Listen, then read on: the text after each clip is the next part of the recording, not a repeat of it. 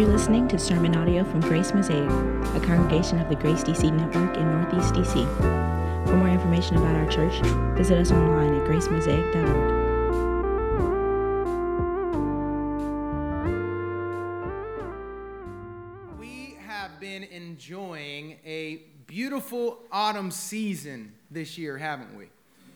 If you take a walk around our neighborhoods, you can breathe in the crisp autumn air and witness a dazzling display of beauty, courtesy of the changing leaves. I love this season. And one of the best moments every autumn is when we light up our fireplace. When we get that first roaring fire going, I just sit back with a little something, something and enjoy it. I enjoy the beauty of the fire in the fireplace. I enjoy the warmth of the fire in the fireplace. I enjoy the light of the fire in the fireplace. But a few years ago, I had to reevaluate some things. Here's what happened it was the first cold autumn day of the year.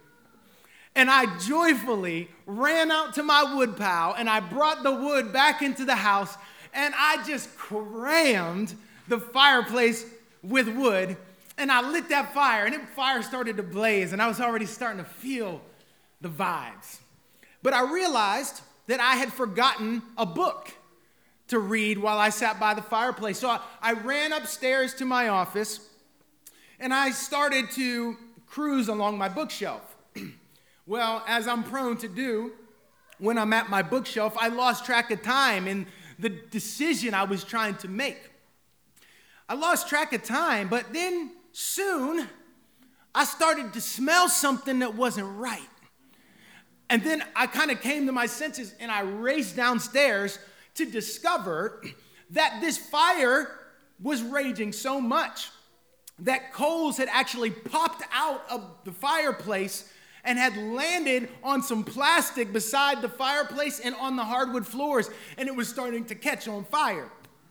It actually burned a mark on our hardwood floors. and the coals, because they had gone outside of the fireplace, created this situation, right? Where something really delightful was about to create destruction, where something really good was about to become something really bad, when something incredibly enjoyable was about to threaten my entire house and the well being of my family, all because the fire had left its proper context. At the very beginning of God's story, we get a dazzling display of beauty and goodness, courtesy of the Lord's creative genius. And one of the best moments in the early pages of Scripture is when God gives Adam and Eve to one another totally and exclusively. He blesses them, and then he says to them in Genesis 1 Be fruitful and multiply and fill the earth. And in Genesis chapter 2, scripture says, Therefore a man shall leave his father and his mother and hold fast to his wife, and they shall become one flesh. And the man and his wife were both naked and were not ashamed. In other words, God calls Adam and Eve to enjoy sexual intimacy, to enjoy one another's bodies to enjoy complete exposure and loving acceptance at the same time. They were invited to enjoy the beauty of sexual intimacy as it pointed to the unity and diversity of Father, Son, and Spirit coming together. They were invited to enjoy the warmth of sexual intimacy, experiencing committed love and acceptance with their spouse and with their God. They were invited to enjoy the glowing light of sexual intimacy as it illuminated precious and eternal truths. What we see at the beginning is one man and one woman becoming one flesh through sexual union. But if we look at the church and the world, we can smell something burning that ain't right. What we see is that the coals have popped out of the fireplace. Something really delightful has created destruction. Something really good has become really bad. Something incredibly enjoyable is threatening our entire house and the well being of our family because sex has left its proper context the context of covenant love in marriage. We come to this subject from a variety of experiences and mindsets. For married people, this subject may come across as a good reminder. If you're not married, you might feel like this is going to be another painful Sunday where there's a highlight on how you're missing out on God's best because you don't have an avenue to enjoy sex in a God honoring way. If you're divorced, you might feel like you're about to get hammered by failures, either yours or some perception of how you dropped the ball on a spouse that left you. If you're someone who experiences same sex attraction and you believe that Jesus has called you to celibacy, you might be wondering what exactly you're supposed to do with this text. And still, for others of you, past experiences of abuse make the topic of sex one of shame and insecurity and fearfulness.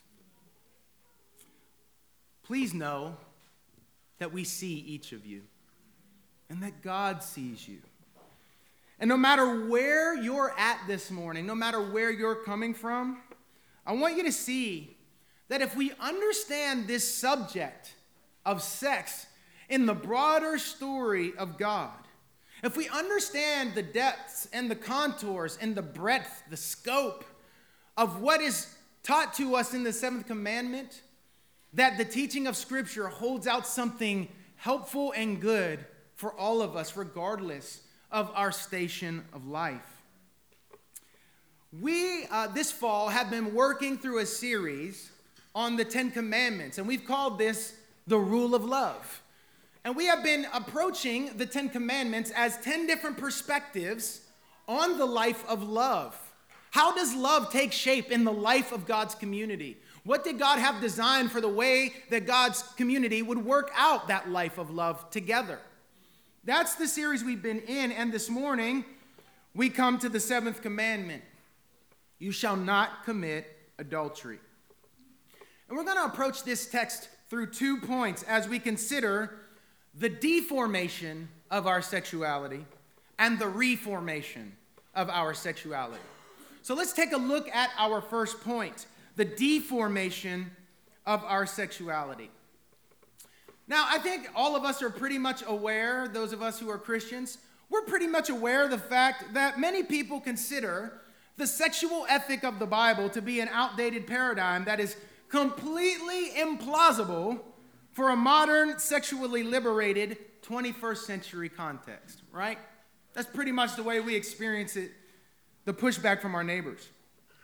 And according to this line of thinking, People were more traditional or conservative when the Bible was written. So, of course, this ethic made sense to people back then, but it's simply implausible now.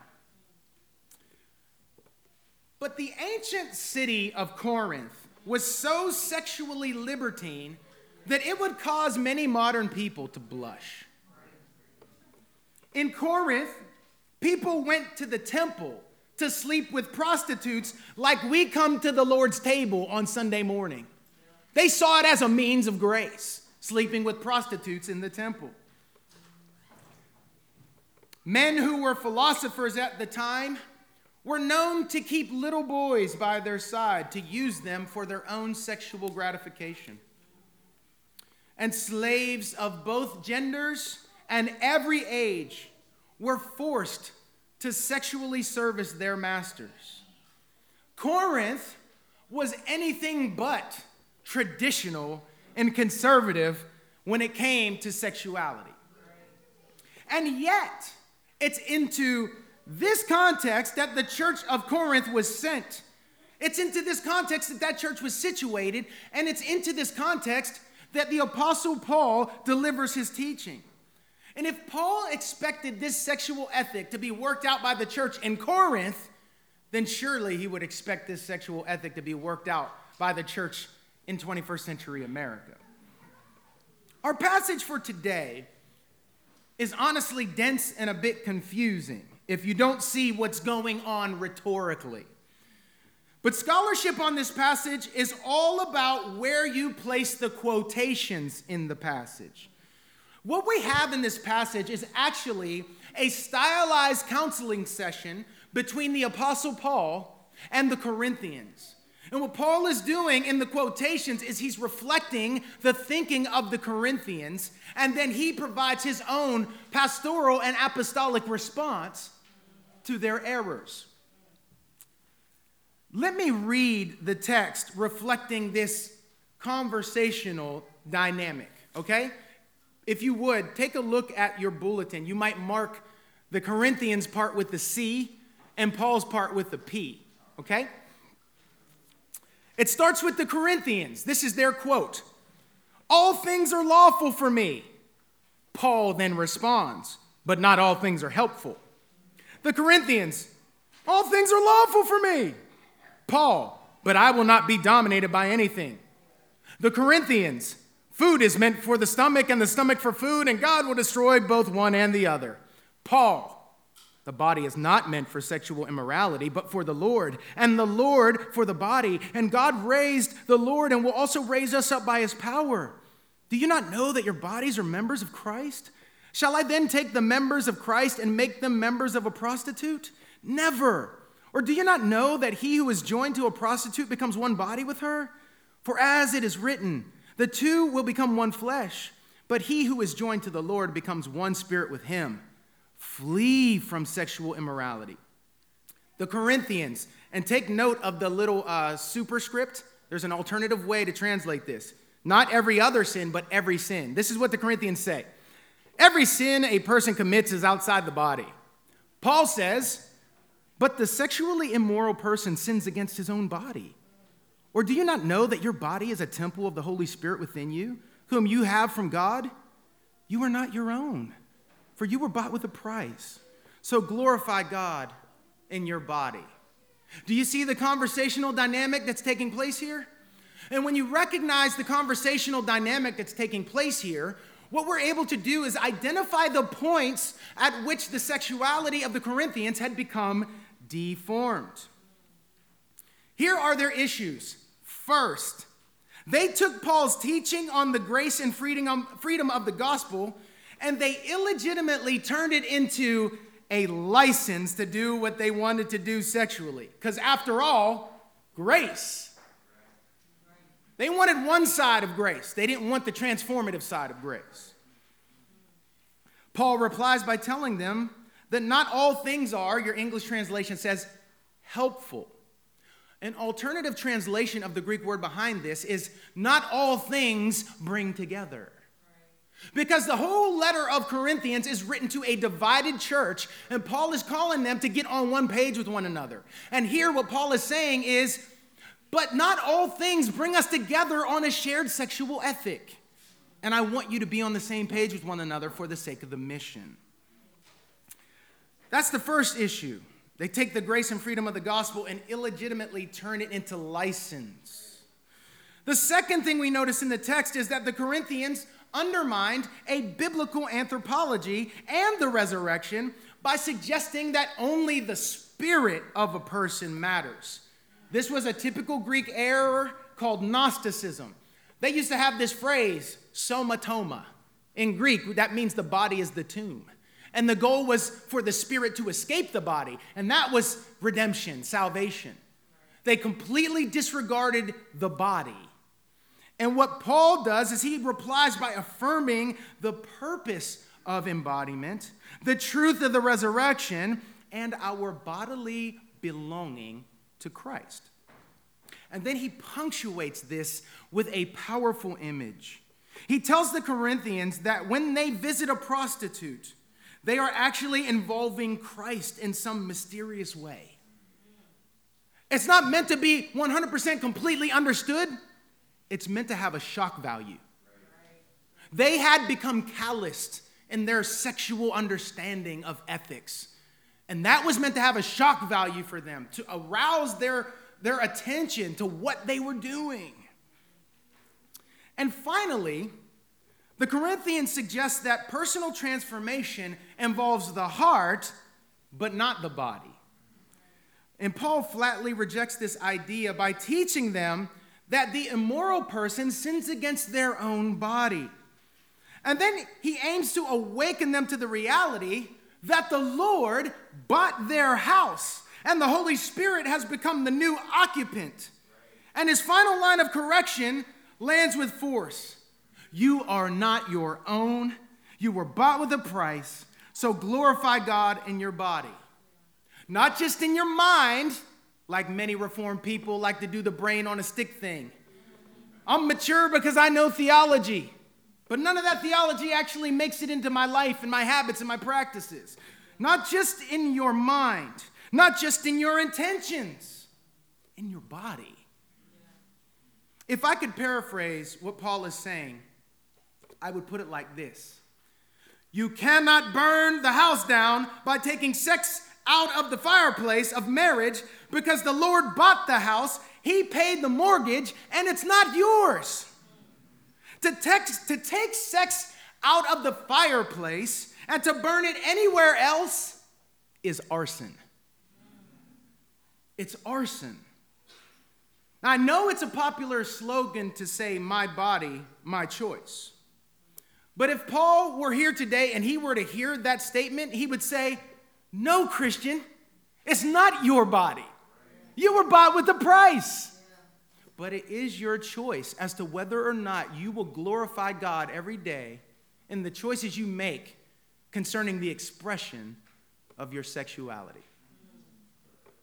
You have a choice to make. Do you see the big picture here? When Christians hold to a historic sexual ethic, as the church has historically understood it, as the church has historically interpreted the Bible. When we hold to this sexual ethic, we're not being prudish or outdated or repressive when we commend a Christian sexual ethic.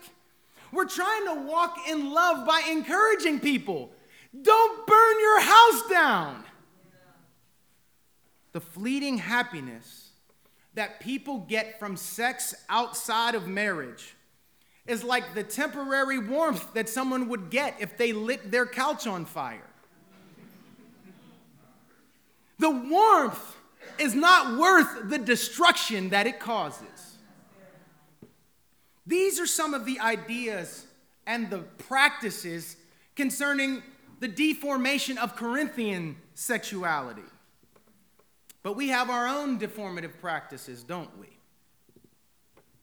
I said, don't we? All right, I'm just checking to see if y'all still there. All right. Let me run through some of those, okay? Pornography.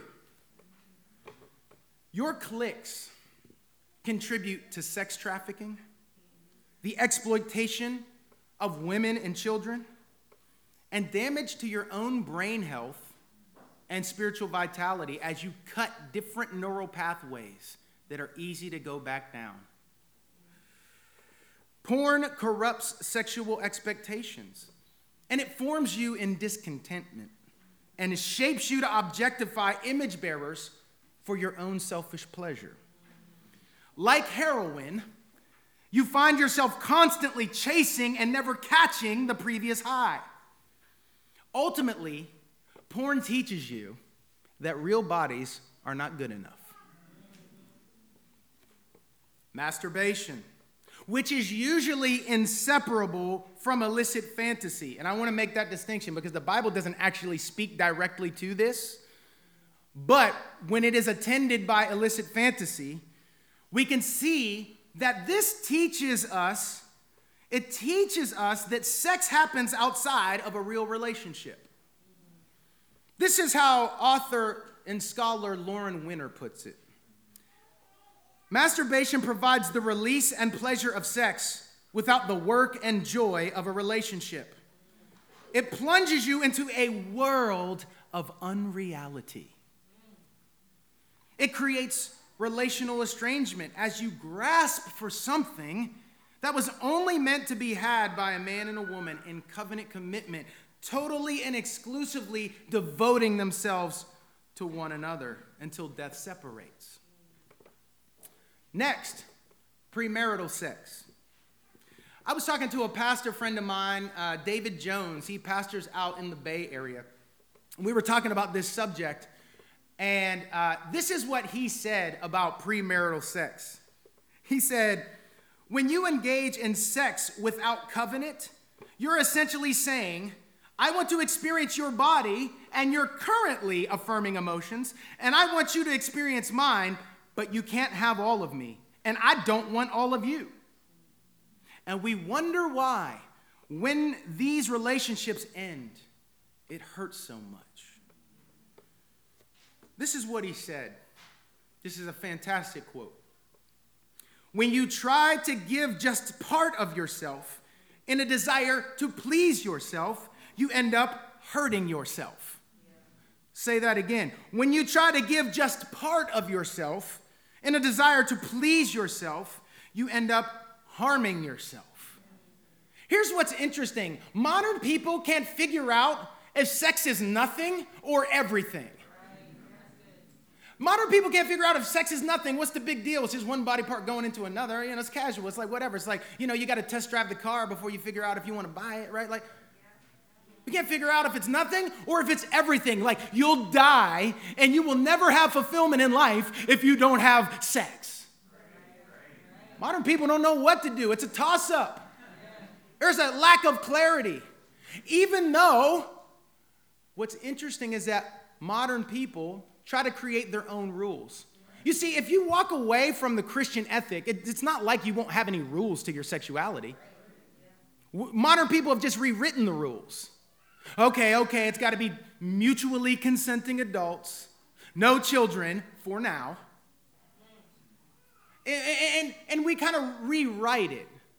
But the end of the day is that those that's a thin ethic, isn't it? We even have people calling calling for this lifestyle, they're, they're calling it ethical non-monogamy. That's like jumbo shrimp. That's like Microsoft Works, right? Like It's a misnomer, right? It doesn't fit together. Ethical non-monogamy? And what they mean by ethical is merely consent. If your ethic is only mutual consent, you have a pretty thin and weak ethic as it relates to sexuality. And no wonder that all of this is tying into alarming rates of mental health breakdowns and, and just like relational fractures and spiking divorce rates and all of these kinds of things, right?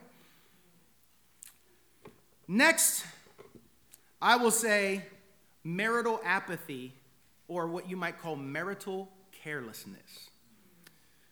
We fail to cultivate this important aspect of our marriages over time, don't we?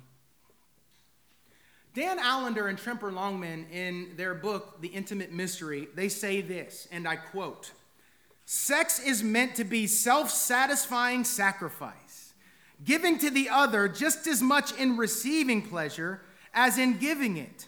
As I please my wife, her pleasure is meant to arouse me. As I am aroused by her pleasure, my pleasure is meant to deepen her joy. The echo of pleasure increases in volume and intensity as it moves to a moment of individual and mutual climax. Allender and Longman suggest in that book that a practical way forward for married couples to deepen and invest and this aspect of their relationship is to deal with the bedroom ghosts of fear, anger, and disgust. This is what they say about fear, and I quote The source of sexual fear is usually comparison. Am I good enough? Or is there something wrong with me? The, comp- the comparison might be to a specific person, or it can be in contrast to a whole gender. Every comparison puts us either above or below, and when we are below, there is a fear of inadequacy. The fear is based on the breakdown of exclusivity. If I am not enough, then you will look for someone else. At core, it is the deep fear of abandonment and betrayal. But this is what they say fear cannot be ignored, wished, or willed away. It must be faced, named, and engaged in order for the ghosts of fear to be banished from the bedroom. Fear interrupts, and we haven't dealt with it. Deal with the fear. The next ghost, anger. This is what they say, and I quote It is impossible to truly surrender in pleasure to someone you resent or toward whom you feel bitter. Your anger may be due to unaddressed hurt that has built up. The tension of a divided relationship may be bridged at first with sex, but over time the bridge will rot under misuse.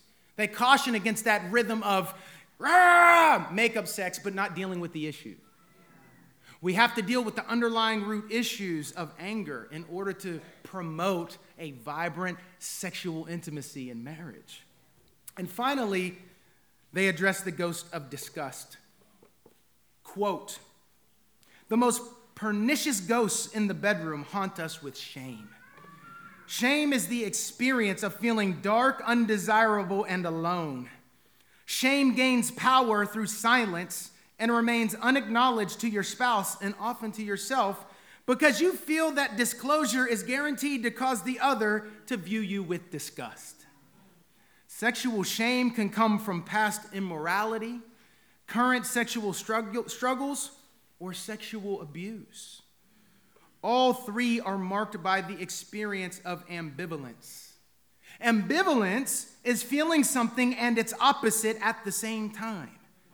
When the ambivalence has no place to be named with kindness or embraced with sorrow, it will go underground and begin to twist into a dark root. What I fear from another, disgust, will become what I primarily feel toward myself. I take on what I fear you feel toward me. End quote. There are a lot of other things that I could lay out in terms of our deformation. I, I, one last one, I didn't have this in my notes, but I got to say it. I think that many Christians have been formed in hypocrisy as it relates to their sexuality because they love to take the speck out of the eye of their LGBTQ plus neighbors while they fail to remove the plank out of their own. That's part of the problem for the church is that we have allowed certain brands of sexual deformation to go unchecked. And we have focused all of our attention on our neighbors who are LGBTQ. Now, you've heard me say before that we believe that this is a significant point of difference with our neighbors who are in this, this community. But I think that the church has often been more heat than light because we have not dealt with the things going on in house.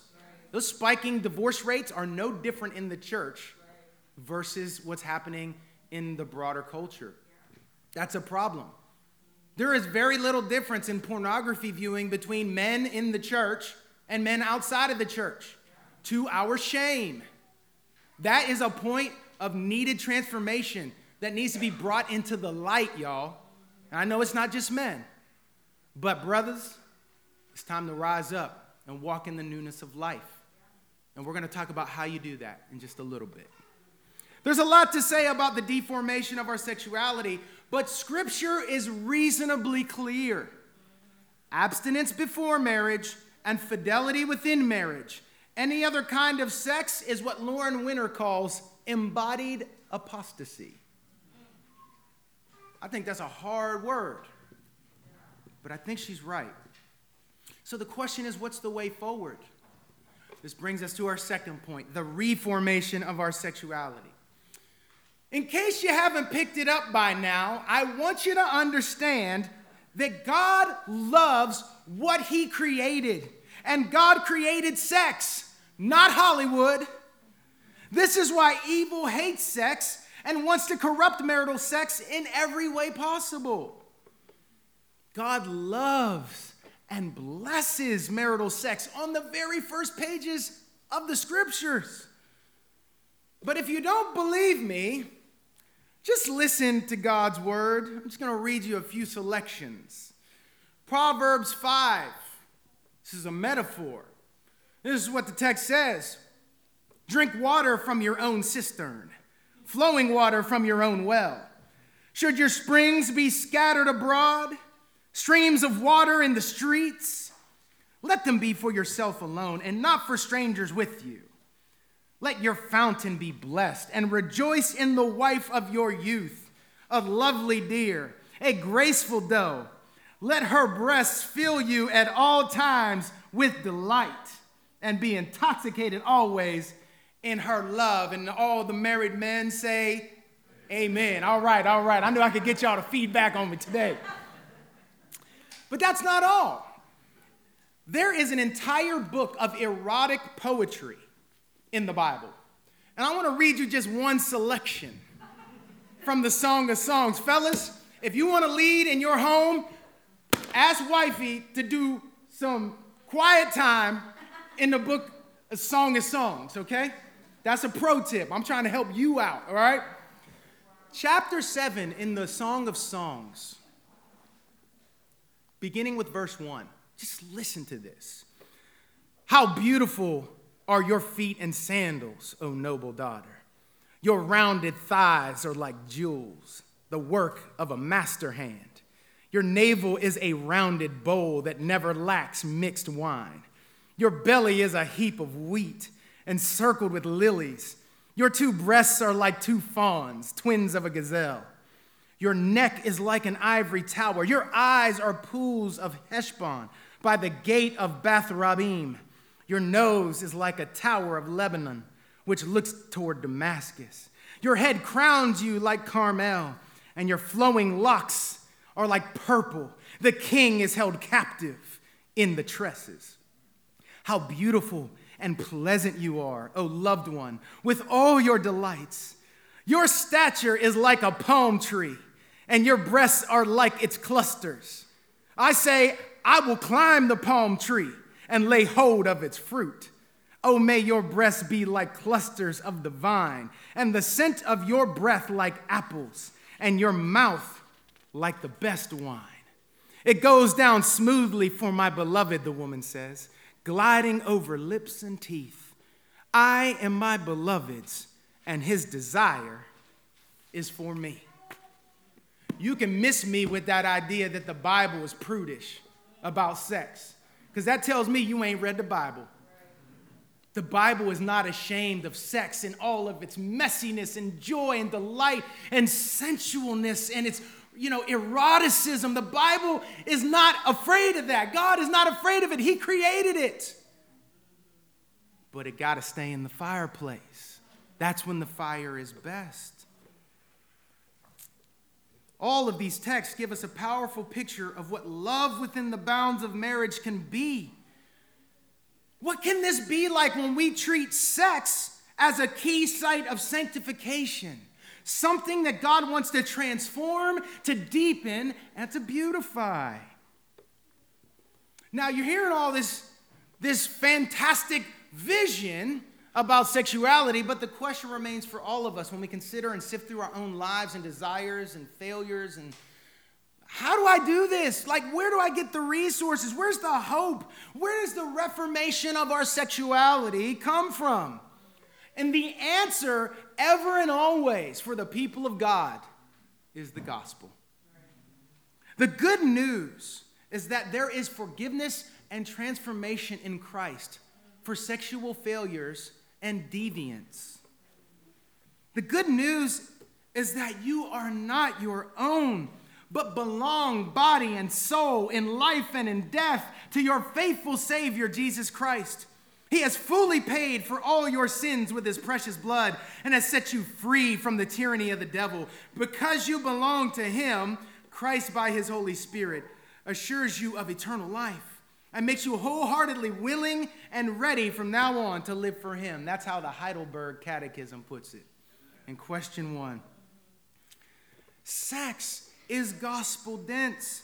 It points to the relationship between Christ and the church. So, no matter how you have experienced sexual and relational brokenness, you got to know that Christ is committed to recovering that gospel picture in your life and in your relationships.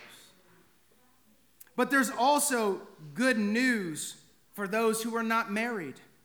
How did Jesus hold on to faithfulness in a sex crazed world? He was joyfully looking forward to the wedding to come.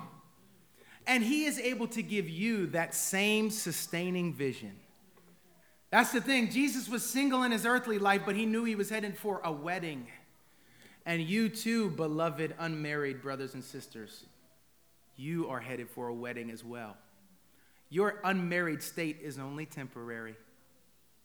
You will be wed to Christ, and the wedding will be consummated in glory with the feast. That's good news. The good news is that the costly love of Christ addresses the loneliness and the longing that leads us to illicit sex. The good news is that though we sin against our bodies, Christ is working in our bodies to ultimately resurrect our bodies. And every occasion of sexual temptation is an opportunity for doxology as you marvel at the truth that Jesus, though he faced temptation galore, though he faced pressures on every side, he remained faithful in this life to secure your ability to come on home to his love. That is such good news. Christ withstood the temptation and endured the cross for the joy of making us whole. So, what are the applications that we can pull from this sermon? I'm going to run down through some of these. There are myriad applications we can make. And I just thought about our community, and I'm going to offer a bunch of them, okay? And then I'm done. First, see porn for what it is and what it is not. It is a delusion, it is a deformative practice. It is not life giving, it is not healthy, it is not helpful. It ultimately ruins you. Pluck out the eye, Jesus said, cut off the hand. What might that look like? Give your spouse access to all of your passwords on your computer and invite them to check at will if they ever want to know what your business on the computer has been. If you're unmarried, think about giving a friend access to your browsing history. Next, if you have it on your phone, delete Tinder. Delete Tinder from your phone and any other media that you know your heart can't handle. Here's the thing you got to be honest with your own heart. There are some things you can externally justify, but internally you know it's not good for you. You know it's not bringing life. You know it's dragging you off the path. So really think about that consumption. Next, married people, st- stop settling for being roommates with one another and stop keeping the tally of who's done more wrong to the other and who should be responsible for making things right. Both of you are responsible for making things right, no matter how bad things have been, no matter how you have hurt one another. You must take responsibility for investing in marital intimacy, both emotional and physical. That part of your life could be something that you never even imagined it could be. It's so good. And I'm going to tell y'all, 18 years in, that it's true. When you invest, it gets better and better. There is endless, there is endless material to learn about a spouse. There's an, there's an infinite world bound up in that one person. They're not a static person, they're dynamic and they're changing and growing and fluctuating. And the joy of marriage is to learn them all a life long to delight in them, to celebrate them, to admire, to revel, to delight, to bless, to receive, to build something beautiful that gives just a glimmer of Christ in the church. Next, talk to your kids about sex. Talk to your kids. Because if you don't disciple your kids around sexuality, their classmates gladly will. And I just want you to stop and think for a moment. If you decide to be passive on this, they're going to have a fellow eight year old or 10 year old or 18 year old teaching them about sex. Don't sound like a very good idea, right? What were you thinking about at the age of 18 as it relates to sex? Nothing good or formative or biblical or beautiful, right? Okay. Talk to your kids about sex. Kids, talk to your parents about sex. I promise you, no one loves you more than your parents. And no one wants to help you more than your parents. And your friends, they're dummies. you might be offended by that now, kids, but I promise you, when you're my age, you're gonna look back and say, I was a dummy when I was that age, right? I didn't know anything. I thought I knew things, but I didn't. I promise you, you don't know enough about the world at this stage to really understand sex. But your parents can be really helpful to you. And that barrier doesn't need to exist between you and your parents. So use this sermon as an opportunity to say, hey, uh, mom and dad, uh, so, uh, you know, the sermon, maybe we should talk. Like, I know it's gonna be awkward, but awkwardness fades with practice at having these conversations. Next, let's create thick community for our unmarried brothers and sisters. And remember that the familial language of the Bible is not the American nuclear family. It's the Greco Roman sprawling household that was super broad. The Bible means something when it calls us brothers and sisters. So let's make sure that our unmarried brothers and sisters feel like they are enfolded and they matter and they belong and they're seen and they're contributors and that they're not sitting back incomplete. Our unmarried brothers and sisters don't need a man or a woman to complete them, they are complete in Christ. And our work is to continually affirm these truths to them so that they have that kind of rootedness and confidence. The next thing I want us to do is to make the effort to invest in and support the marriages of our neighbors. Remember, this command falls in the second table of the law, which is all about loving your neighbors. What more beautiful way to love our neighbors than to just be their cheerleaders in their marriages, to offer whatever of our lives might be helpful to them, to pray for their marriages, to be present, to build couples relationships that might inspire them to new ways of thinking about the importance of their marriage.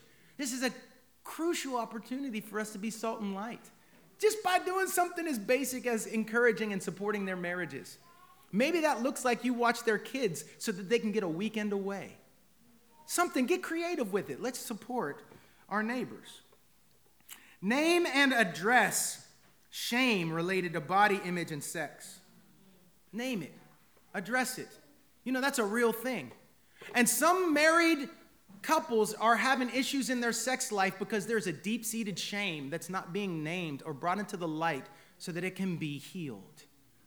Share that with one another and embrace one another and take the next leg in sexual growth and intimacy together. Reflect on family origin stuff and how your experiences in your family of origin around sexuality impact the way that you think about and engage sexuality now.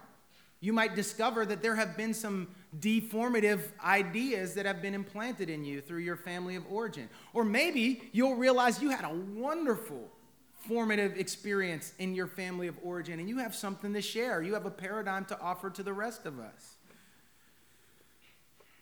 It is from the body of sin and death that we are delivered. It is through the body of Christ on the cross that we are saved. It is into his body, the church, that we are incorporated. It is by his body in the table that this community is sustained.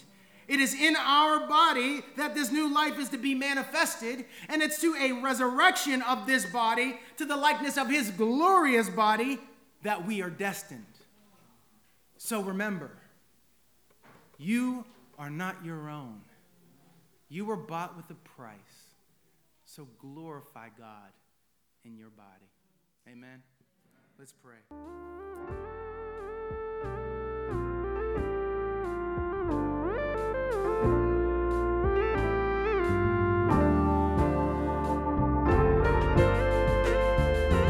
Thanks for listening to this podcast from Grace Mosaic. For more information about our church, visit us online at gracemosaic.org.